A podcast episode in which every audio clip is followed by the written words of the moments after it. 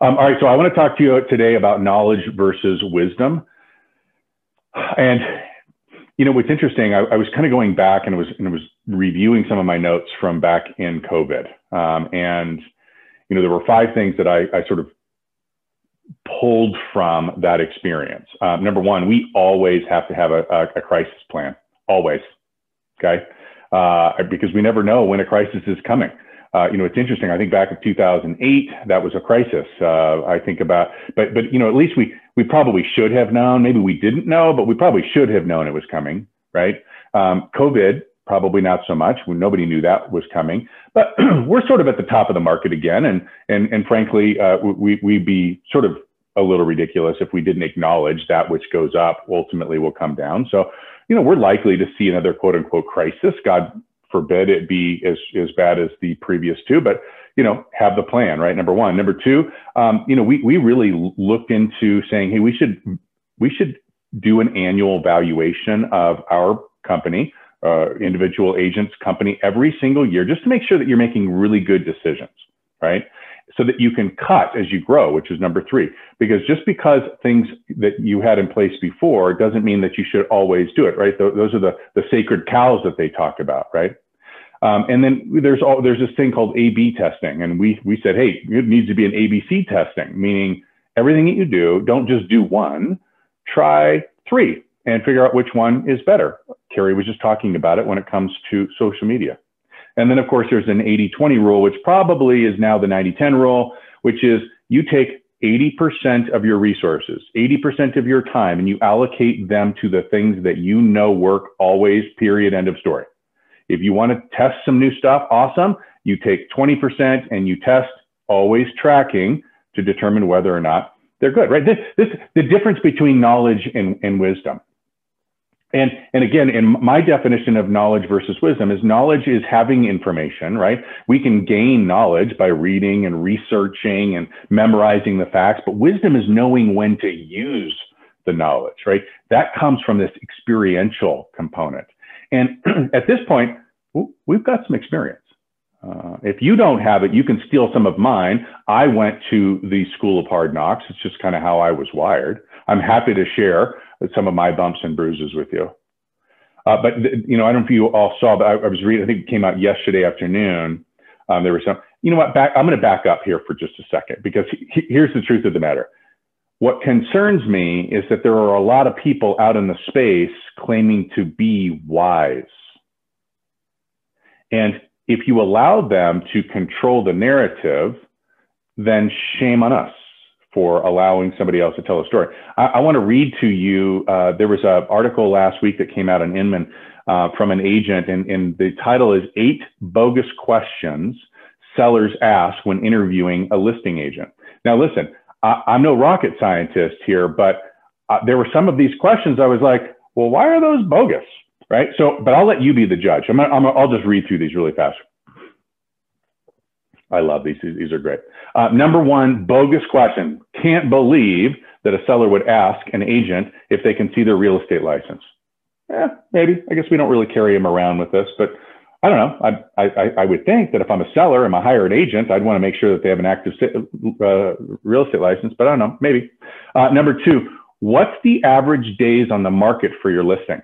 What this writer is suggesting is that the average number of days it takes for you to put a property under contract and sell is irrelevant to the seller. Uh, moving right along. Uh, number three, what is your list to sale price ratio? Irrelevant. How close you get to the list price is irrelevant to the seller. Okay. Number four, where's your office located? Suggesting here that sellers don't care if you have an office or not. Okay. Uh, where do you live? Last I checked, I'm just saying, last I checked, we teach and we, we, we want to dominate our, our neighborhoods, I think, right? Because those are our neighbors. And okay, moving on. Number six, um, have you sold in this neighborhood before? Literally, if you listen to any coach worth their salt, they will tell you that one of the primary conversations with a seller, or a buyer for that matter, is always your experience. Do you have experience selling this type of home or in this location? But that's number six. How long have you been an agent? Folks, it's irrelevant, according to this writer, how long you've been an agent. Um, I might suggest that having gone through the Great Recession probably brought some wisdom. Um, having pivoted through COVID probably brought some, uh, some, some wisdom, but not according to this, this, this is one of the eight bogus questions. And last, but certainly not least, are you a full-time or a part-time agent? Suggesting that those of you who have, who have committed your careers to real estate fully um, are no different than those who have this as a second or third job. So my question is this, right? If, if you believe that all those are true, I just want you to know, like, that's a pretty reputable Uh, publication. It's being sent out to hundreds of thousands, if not millions of people, and certainly it's being read. I mean, that that's the that's the talking points. So so what do you do, right? What how, how do you I don't know, how do you combat that? And so I want to go through a little bit. Um, there, the the reason this kind of triggered on me today was that that the C F P B came out and said, hey, um, we have over two and a half million homes that are currently in forbearance.